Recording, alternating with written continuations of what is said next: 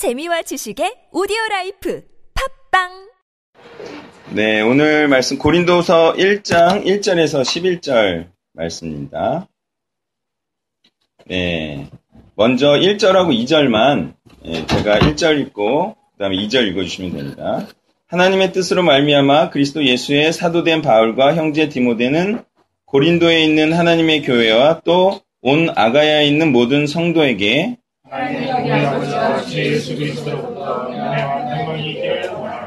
네, 아멘. 자, 1절과 2절에 이제 바울과 디모데가 하나님의 뜻에 의해서 그리스도로부터 보내심을 받았다. 이제 이런 자기소개를 하고 있죠. 그래서 보내심을 받아서 지금 무엇을 하고 있느냐? 그리스 지역에 있는 성도들에게 하나님으로부터 오는 은혜와 평강이 있기를 원한다. 이런 말을 하고 있어요. 그러니까 바울의 지금 의도와 사명은 무엇이냐면 고린도 교인들에게 은혜와 평강이 있기를 원하며 또 계속 있기를 원하는 거죠. 자, 이 말을 조금 더 이제 우리가 익숙한 얘기로 표현으로 다시 하자면 이것이 바로 그리스도로부터 오는 평안. 다시 말해 그리스도가 하나님의 말씀이시기 때문에 하나님의 말씀으로부터 오는 은혜와 평강을 내가 너희에게 주기를 원한다. 그런데요, 지금 이들에게는 사실 그리스도로 오는 은혜와 평강이 있죠. 근데 또 주길 원하고 더 주길 원한다는 거예요. 로마서 1장 8절에 이런 말씀이 있어요. 내 하나님께 감사함은 너의 믿음이 온 세상에 전파됨이로다. 그러니까 로마 교인들의 믿음은 괜찮았어요. 뭐 상당한 수준이었다. 목숨을 거는 신앙이었으니까. 그런데 1장 15절에는 또 이렇게 나옵니다. 그러므로 나는 할 수 있는 대로 로마에 있는 너희에게도 복음을 전하기를 원하노라. 복음을 전해서 로마가 교인들이 있었고 그 믿음이 괜찮은데도 바울은 또 복음을 전하기를 원한다. 그들에게. 이것이 시사하는 바가 무엇입니까? 말씀은 계속 필요하다. 또는 말씀은, 복음은 더 깊이를 더해가야만 한다. 이것이 성경에 깔려있는 굉장히 중요한 내용입니다. 나는 예수 믿으니까 됐다. 이런 건 없습니다. 계속 믿어야 되고 더 잘 믿어야 됩니다.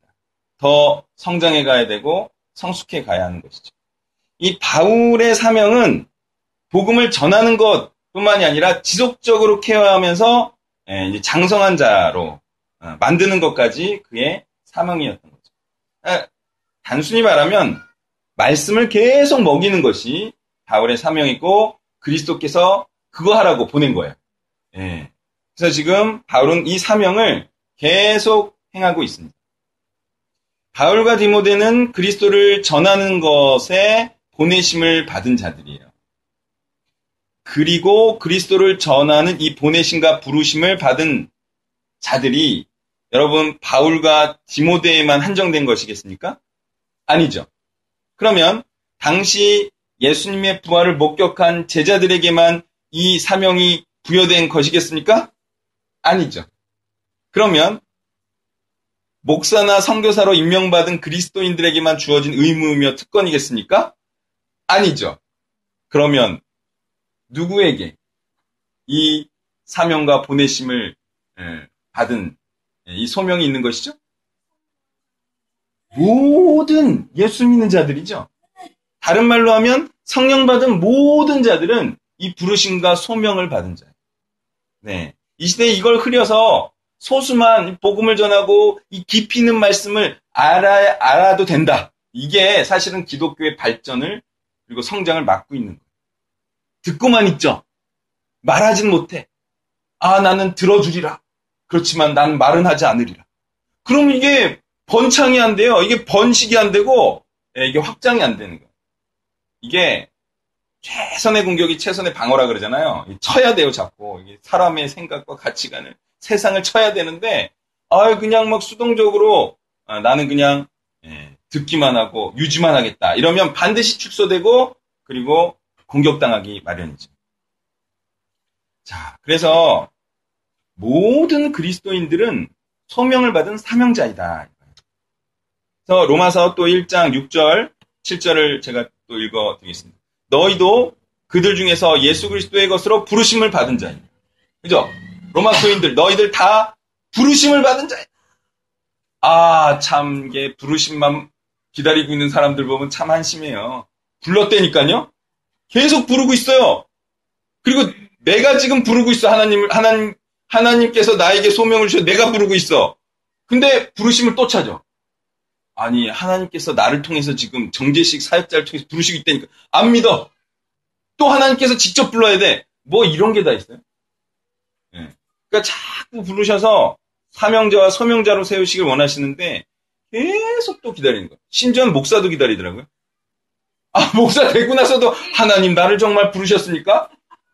아, 그럼 뭐 성경도 필요 없고 그냥 뭐 직통계시만 계속 기다려야지 뭐. 아니, 그런 식으로 지금 시간만 허비하고 있는 꼴이 굉장히 많아요. 7절입니다. 로마에서 하나님의 사랑하심을 받고 성도로 부르심을 받은 모든 자에게 하나님 우리 아버지와 주 예수 그리스도의 은혜와 평강을 기원. 성도로 부르셨죠? 아, 여기에 무슨 뭐 성교사로 부르고 목사로 부르고 아, 말은 뭐 틀린 말이 아니에요. 성도로 부르셨다는 게 목사와 성교사로 부르셨다는 거기 때문에. 다 사역자로 부르셨다기 때문에. 그러니까 뭐 성도가 사역자고, 사역자고 목사고, 목사가 사역자고, 성교사고 뭐 다 되는 거예요, 다. 문제는 성령이 없으면 안 된다.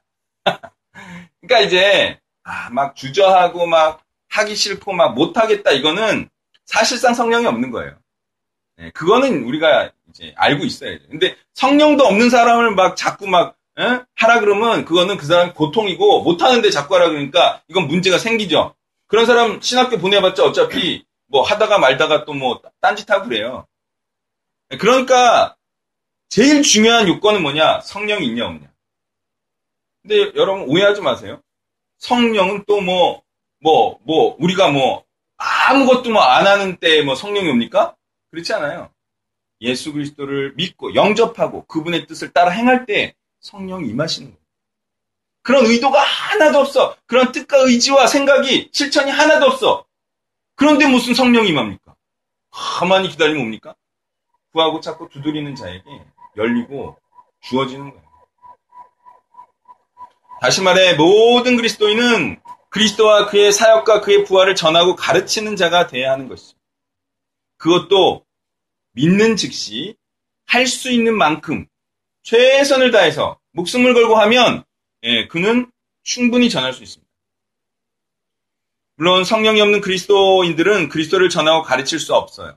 그리고 전하고 가르치지 않고 있을 것입니다.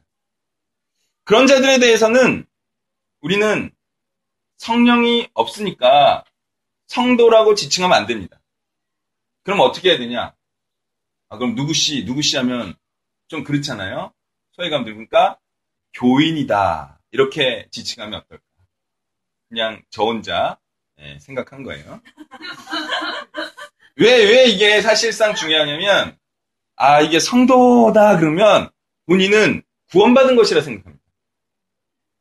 그리고 더 나아가서 난 예수를 잘 믿고 있구나 이렇게 생각을 하게 돼요. 그러니까 그런 오해를 없애야 돼요. 안 그러면 지옥에 갈 것이라는 두려움이 그를 자극하지 못합니다.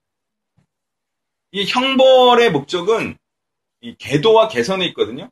예방을 목적으로 하고 있어요. 근데 형벌이 없어. 아, 나는 형벌이 없다. 난 지옥에 안 간다. 그러면 그 사람은 그 상태를 개선시키기 위한 노력을 안 하게 돼 있어요. 네. 여러분 아마 애를 형벌 없이 키워보세요. 애가 망합니다. 계속 협박하고 네? 계속 너 이렇게 하면 넌 맞을 거다. 넌 반쯤 죽을 거다. 뭐 이렇게 하다 보면 애가 이러면 내가 이제 죽겠구나. 맞아서 죽겠구나. 이렇게 이제 긴장을 하게 되죠. 두려워지는 거예요. 떨리는 거죠.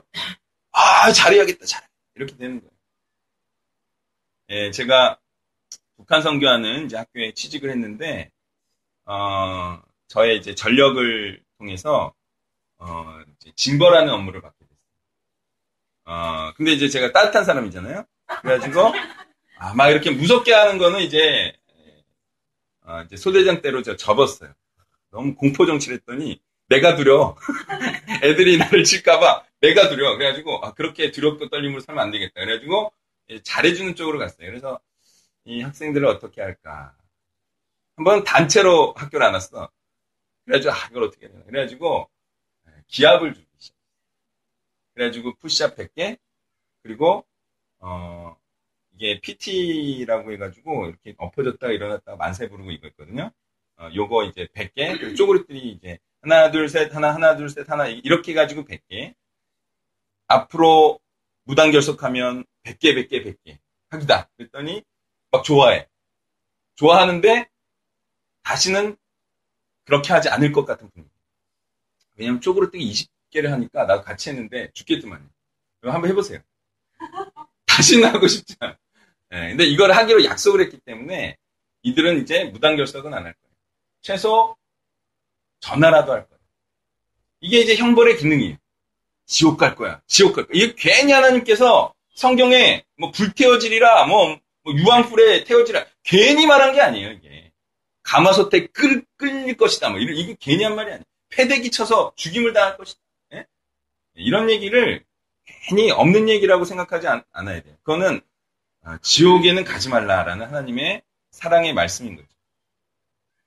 그래서 성령 없는 자들을 성도라고 부르지 말고 교인이라 부르자라는 얘기를 하기 위해서 이런 얘기를 한 거예요.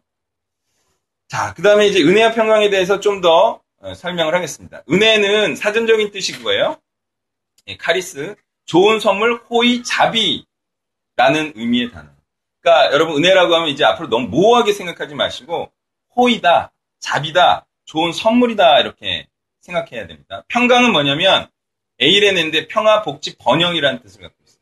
그러니까 은혜와 평강은 무엇이냐면 하나님께서 모든 인류에게 주시고자 하는 좋은 선물 그리고 그로 인하여서 얻어지는 평화와 번영 이것을 의미하는 단어인데 이것이 무엇으로부터 무엇으로 인해 주어지죠?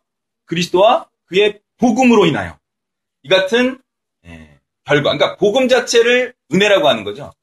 예, 그리고 복음으로 인하여서 결과된 그 결과를 평화라고 하는 것인데 이 에이레네 같은 경우는 궁극적으로 우리가 사후 또는 예수 재림 후에 있을 그 영원한 복락의 상태 그리고 하나님과의 화평의 상태를 의미합니다. 많은 자들이 인본적으로 해석해서 사람과 사람 사이의 이 평화를 자꾸 그렇게 보는데 그게 아니라 하나님과의 화목된 상태를 의미한다. 자, 그리고 이 복된 결과의 표본 그게 바울과 디모데죠. 이들 이런 이자들은요, 이런 분들은 어떤 상태가 되었어요? 지금 뭐 하고 있어요? 막 잘 먹고 잘 살고 막 평화롭고 막 무사 아니라고 막 그럽니까? 잘 먹고 잘 살고 있어요? 아니에요. 이들이 정말 은혜와 평강이 풍성한 자들이거든요.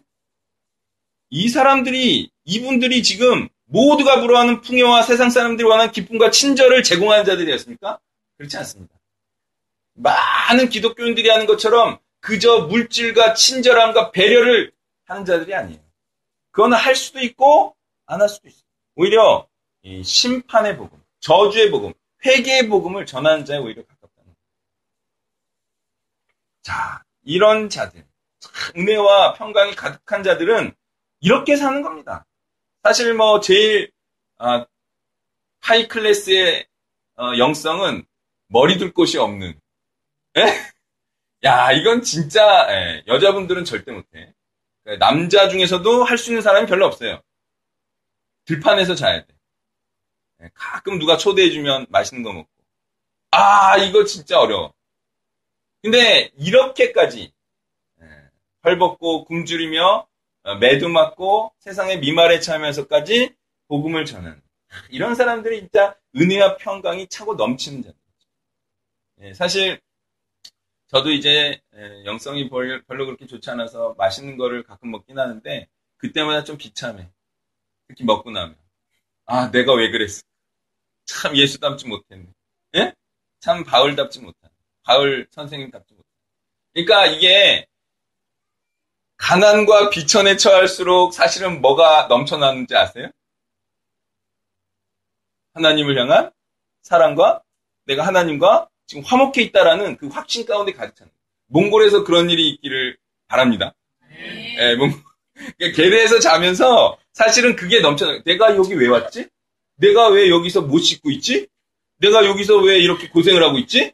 에? 그러니까 그게 사실은 내가 하나님의 뜻을 생각, 내가 은혜 가운데 있다. 아, 내가 진짜 하나님 안에서 평안을 누리고 있다라는 그게 이제 증거입니다. 고난은 사실은 징표예요. 구원받을 것이라는. 축복된 자라는. 이게 징표예요. 여러분 앞으로 좀 잘 먹고 잠자리가 좋을 때마다 내가 지금 지옥에 가겠구나. 어? 내가 은혜와 평강이 별로 없구나 내가. 그렇게 인정하시길 바랍니다.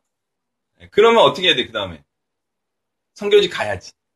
내가 이렇게 타락하다 죽을 순 없지. 내가 여기서 이렇게 살다 죽을 순 없지. 내가 좋은 거 먹고 좋은 잠자리 자자고 내가 인생을 살면 허랑방탕하면 안 되지. 이렇게 생각하면서 정말 선교의 마음을 불태우시길 바랍니다. 정말 주님은 이 땅에서 그렇게 못 자고 못 먹으면서 잠자리도 별로 그렇게 잘 살아셨는데 나는 이렇게 호의호식하는 이게 사실은 굉장히 죄송해야 돼요. 예수님 3년 하셨으니까 그렇게 해도 되시지 뭐. 나는 한 3, 40년 살아야 되는데 그래도 예수님보다는 좀 덜 불편하게 살아야 되지 않겠냐라고 하는 분은 그냥 3년만 사세요. 네. 그렇게 하시면서까지 복음을 전해야 되는 게 맞죠. 사실 인생은 짧아요. 금방 가고 여기 계신 분들 거의 금방 가실 분들인데 제가 비교적 오래 살 사람 같아요. 어차피 짧아 어차피.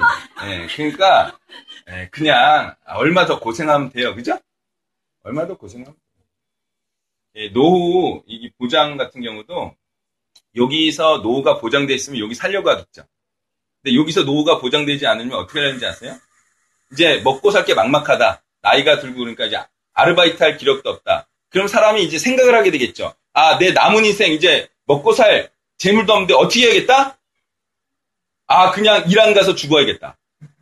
그냥 터키 가서 복음 전하다 그냥 활짝 열린 데서 복음 전하다가 붙잡혀서 그냥 감옥에 가서 거기서 먹고 살아야겠다. 그래서 한국 교회에 어떤 경종을 울리고 모범이 되고 그래서 마지막을 편히 감옥에서 먹고 살아야겠다. 얼마나 좋은 기획이야. 난 머리가 비싼 것 같아. 여러분 한국에서 먹고 살기 어렵잖아요. 그런 생각하게 된다니까. 신앙만 좋고 성령만 있으면. 그러니까 먹고 살 걱정은 하지 마세요. 그렇게 가면 또 이제 그렇게까지 왔는데 누가 또 거기서 이렇게 버려두지 않아요. 다 선교사님들도 다 따뜻한 분들인데 그죠? 한국에서 복음 전하겠다고 오면 밥 한 술 이렇게 덜어주고 그럴 거라 믿습니다. 자, 그래서 하나님과 그리스도로부터 오는 은혜와 평강이 있는 자들은 바울과 디모데와 같이 하나님의 좋은 선물, 즉 그리스도와 그의 복음을 전하여 사람들에게 참 복음과 영원한 복락과 형통을 주는 자가 되는 거죠. 이게 사람이 사실 가진 게 많이 있어야 되는데 사람들은 물질적인 거를 많이 갖고 있고 먹을 걸 많이 갖고 있으면 풍성하게 나눠줄 수 있을 거라 생각해요. 그런데 실상 사람들이 원하는 건 그게 아니에요. 사람들이 진짜 힘을 내서 일어나게 하는 것은 말씀이에요. 너희가 왜 살아야 되고 왜 열심히 살아야 되고 왜 하나님을 향하여 정말 이 주어진 삶을 시간을 충실하게 살아야 돼. 이거는요 사실 말씀이 그 사람을 일어나게 합니다. 여러분 생각해 보세요. 이게 막 뜨거움과 열정이 가득 차 있고 살고자 하는 의지가 충만해 있고 정말 무엇이든지 할 수 있는 이 능력이 있는 사람은 결코 그냥 누워서 죽지 않습니다. 그가 다시 일어나서 열심히. 그러니까 많은 사람들이 이렇게 가난에 허덕이면서 죽어갈 때 그 사람에게 물질을 주면 그 사람이 다시 회복하고 살 거라고 생각하지만 결코 그렇지 않습니다. 그에게 희망을 주면 그가 일어나 알아서 가난을 극복하고 오히려 새로운 활기찬 삶을 사는 거예요. 그러니까 필요한 것은 말씀이에요.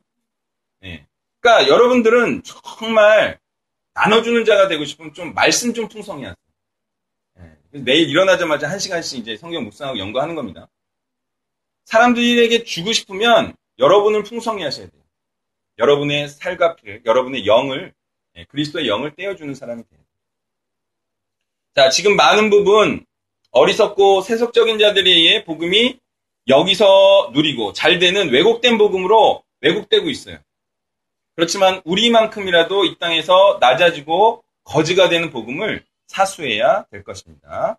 3절부터 7절을 교독합니다. 찬송하리로다. 그는 우리 주 예수 그리스도의 하나님이시오. 자비의 아버지시오. 모든 위로의 하나님이시며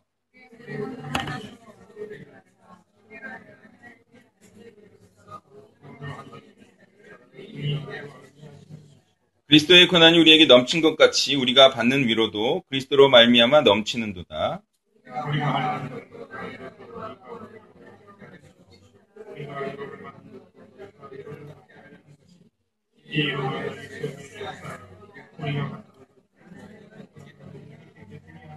너희를 위한 우리의 소망이 견고함은 너희가 고난에 참여하는 자가 된 것 같이 위로에도 그러할 줄을 알미라. 아멘. 고린도 교인들에게 위로와 격려를 하기 위한 내용이에요. 이 3절부터 7절은. 근데 그 말을 하기 전에 지금 바울과 디모데는 자신들이 그러한 고난과 환난을 받았다. 그리고 그 받는 중에 위로를 받았다. 그리고 구원을 기대하고 소망할 수 있는 자가 되었다. 이런 얘기를 하고 있어요. 자, 이 말이 고린도 교인들에게 위로와 격려가 될 수 있는 말이라는 거예요. 왜? 지금 고린도 교인들이 무엇을 받고 있습니까? 고난을 받고 있습니다. 고난에 참여하고 있기 때문에 너희들도 우리와 같이 하나님의 위로와 격려를 기대할 수 있다라는 사실을 말하고 있습니다. 자, 이러한 사실을 가장 분명하게 말해주는 구절이 7절로 보이는데요. 7절은 이렇게 말하고 있어요. 너희를 위한 우리의 소망이 견고함은 너희가 고난에 참여하는 자가 된 것 같이 위로에도 그럴 줄을 압니다. 그러니까 지금 바울은 고린도 교인들이 구원받을 것을 확실하고 있어요. 이대로만 가면. 근데 그 근거가 뭐냐? 너희가 지금 고난에 참여하고 있다. 그러니 하나님께서 주시는 영원한 위로가 너희를 기다리고 있다. 자, 이 고난은 고린도 교회에 있는 이 고난은 도대체 왜 일어나는 것일까? 요거를 밝혀야 됩니다. 이 고난의 정체를 밝히는 게 구원받은 자와 구원받지 않은 자의 어떤 징표와도 같은 역할을 할 것입니다. 예, 바울이 원하는 것은요, 이 고린도 교회가 끝까지 그리스도의 명령을 행하는 순종의 공동체가 되는 것이에요. 그리고 지금 그 순종을 행함으로 그리스도의 고난에 참여하고 있어요.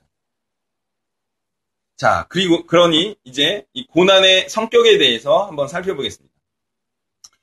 예, 많이들 이 고난을 또 이제 오해를 하는데, 이 고난과 환난은 그리스도의 명령을 행했기 때문에 주어지는 고난과 환난이에요. 그냥, 이런 고난을 의미하지 않아요. 그러니까, 복음을 전하느라 돈 벌 시간이 없네. 그래서 그냥 가난해졌네. 이런 고난의 정도를 의미하는 것이겠느냐? 아니면 보험회사나 대출업체 직원이 받는 문전박대와 멸시당함을 의미하는 것이겠느냐? 그 정도도 아니에요. 이 제자들이 받는, 그리고 이 고린도 교인들이 받는, 로마 교인들이 받는 이 고난의 종류는 사람들이 복음을 전했을 때 죽이려는 수준이었어요. 그리고 입을 막 틀어 막으려는 거였어요. 또 세력을 형성해서 핍박하고 죽이려는 고난이에요. 바울을 죽이려는 자가 40명이 되었고 대제사장 일당들은 그냥 뭐 그들이 목숨 것처럼 여긴 율법을 어기면서까지 죽이려고 했던 예수. 그러니까 이 고난과 핍박은 흔히 생각하는 고난과 핍박은 아니에요. 그러면 이들이 전하는 복음에 어떤 내용과 속성이 있길래 그들은 세상 사람들과 로마 황실과 기득권자들에 의해 그런 취급과 억압을 당한 것일까? 그것은 복음이 로마 황실의 주장과 또 세속적인 자들의 삶과 가치관을 향해 너희의 주장은 틀렸다. 너희의 삶과 가치관은 죄된 것이며 너희들은 하나님의 뜻에 반하는 죄인의 삶을 살고 있다라고 공격하는 복음이었기 때문에 여러분, 당신은 죄인입니다라는 말이 한번 우리가 너무 이 기독교 문화권에서는 쉽게 사용하니까 이게 그냥 그냥 들을 만한 얘기로 생각하시는 모양인데, 세상 사람들을 향하여 당신 죄인입니다. 그러면 그 사람들은 어떻게 인식하는지 아세요?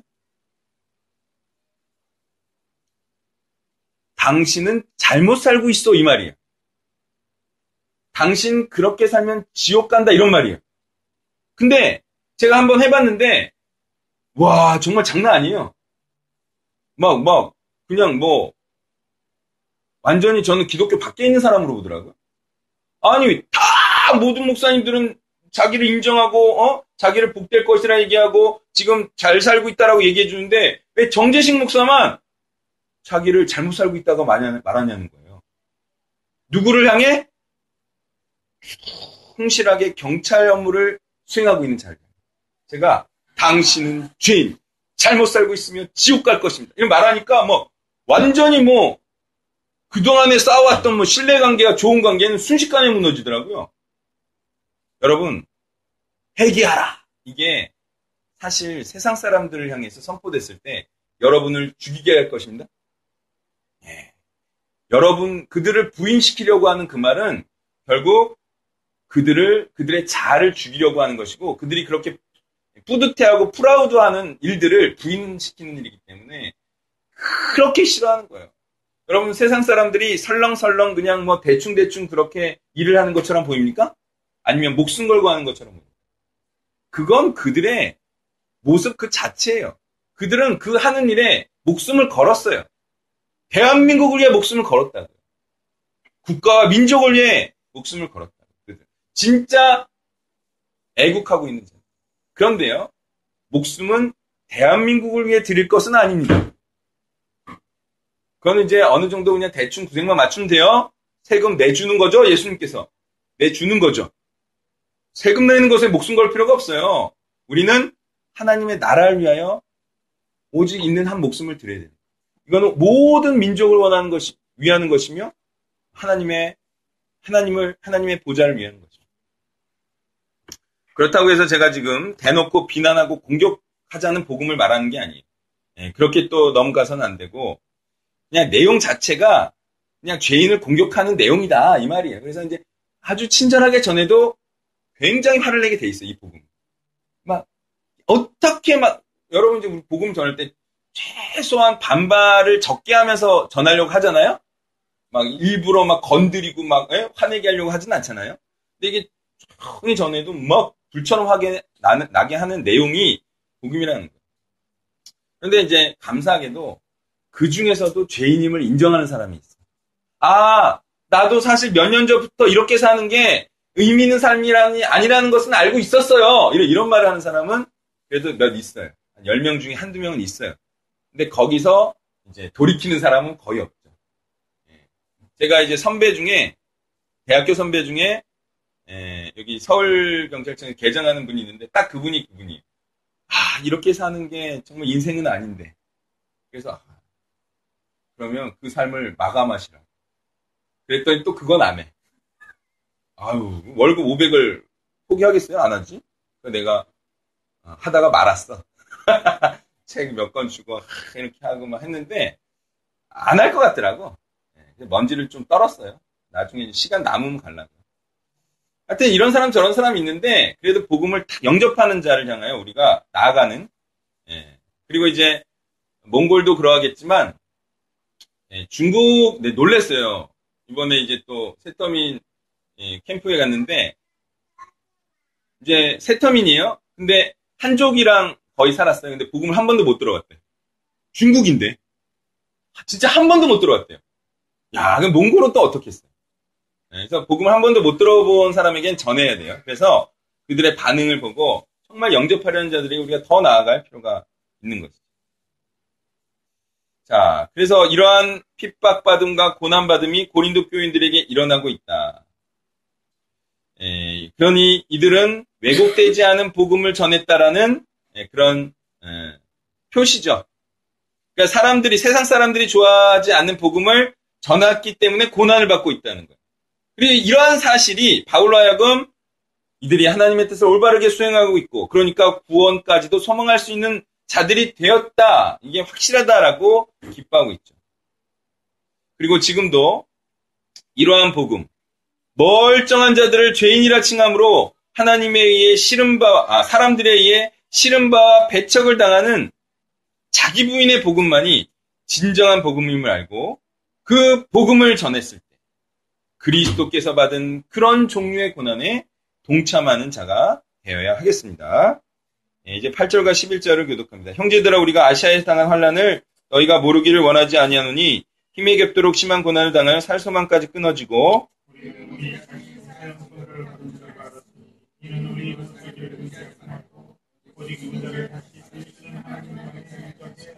그가 이같이 큰 사망에서 우리를 건지셨고 또 건지실 것이며 그 외에도 건지시기를 그에게 바라노라.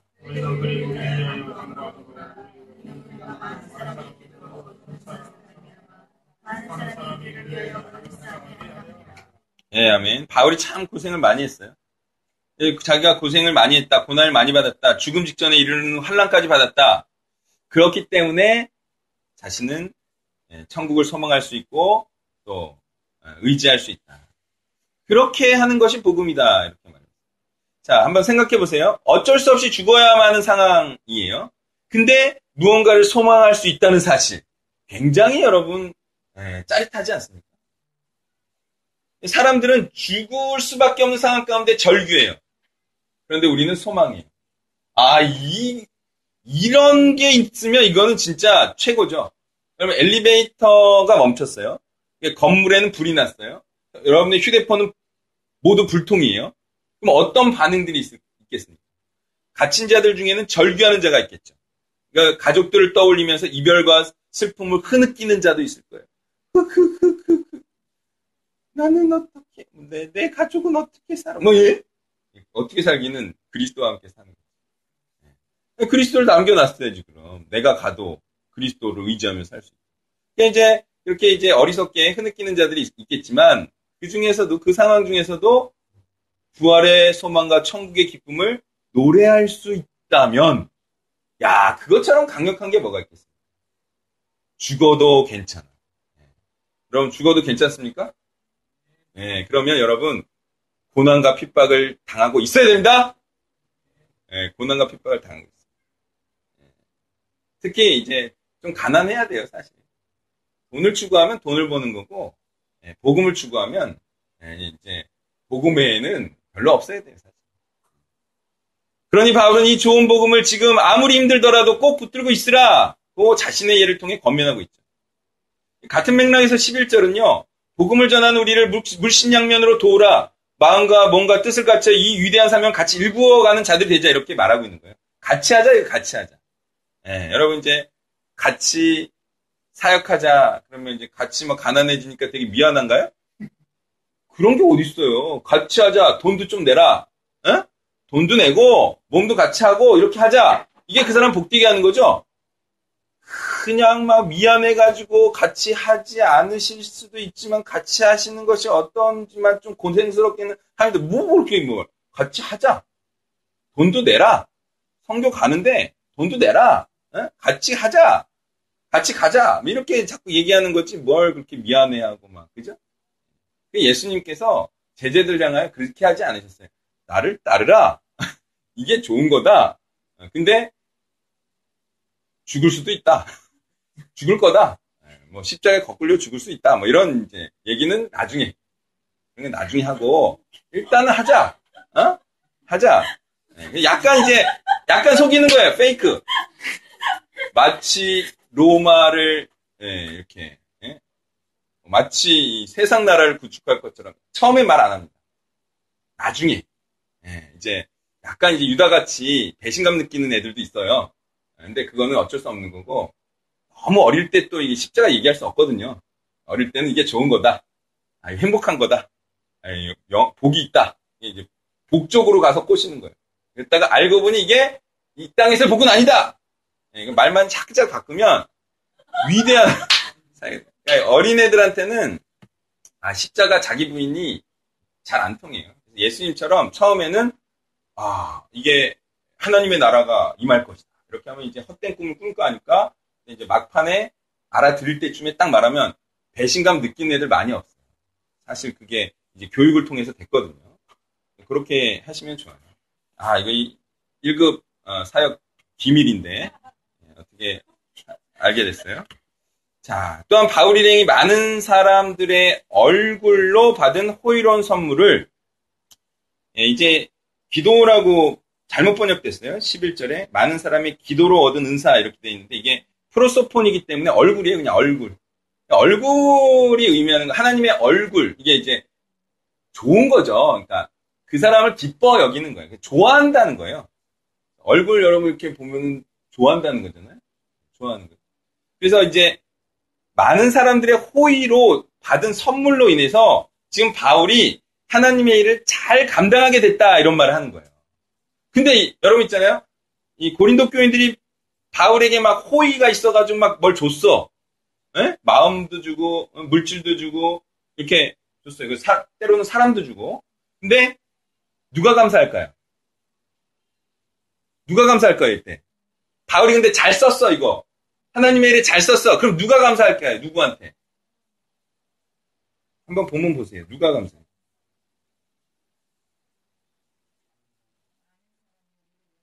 그러니까 누가 누구한테 감사하게 하려 함이라는 거예요. 바울이. 네, 놀랍게도 바울은 너희가 우리에게도 감사하고 하나님께도 감사하게 하려 합니다. 사실 바울과 같은 사람에게 있잖아요. 우리가 후원을 했네? 근데 이제 바울이 잘 썼대. 누가 감사한 거예요? 우리가 정말 감사하지. 우리가 진짜 감사한 거예요. 여러분 있잖아요. 사랑하는 사람이 밥 먹어주면 감사해요? 안 감사해요? 내가 사줬기 때문에 네가 감사해야 된다. 그럽니까? 여러분 데이트할 때 그런 식으로 했습니까? 그렇지 않았어요. 제 와이프는 저랑 데이트할 때 저를 사주고 감사하더라고요. 정말 바른 자세지. 저 같은 사람 제가 밥을 먹어주고 제가 기쁘게 먹어주고 에? 그러니까 얼마나 좋아하는지 몰라. 강남 가서 사주고 나는 당연히 내가 먹어주니까 감사하고. 근데 저는 그러면 너만 감사하세요 이럽니까 제가? 아니지 나도 맛있는 거 사주니까 나도 감사하죠. 서로 감사하는 거야 이게. 그러니까 이게 바울이 참 이렇게 똑똑한 분인데 내가 너희들이 준 이렇게 후원으로 참 이렇게 생각한 게 사실은 나도 감사하지만 너희도 감사하게 하려고 그러는 거예요. 에? 하나님과 또 자신에게도 감사. 이게 교육적인 차원에서도 참 좋은 거예요. 여러분 마음을 모질게 드시길 바랍니다. 에. 어렵다고 해서 또 안 걷는 건 아니에요. 어려워도 걷어서 또 더 어려운 사람에게 주고 평균케 하는 거죠. 그렇게 하면서 정말 더 열심히 살아야 될 이유를 만드는 거라. 그러니 모든 성도는 오늘의 말씀에 따라 스스로도 복음의 일을 행할 뿐만 아니라 복음의 일을 행하는 자들을 돕는 일로 함께 하나님의 나라를 이루어가는 자가 돼야 하겠습니다. 말씀을 정리하면요. 그리스도께서 받은 이 종류의 고난에 동참함으로 위로와 소망과 감사를 선물로 받는 자들이 되어야 하겠습니다. 기도하겠습니다.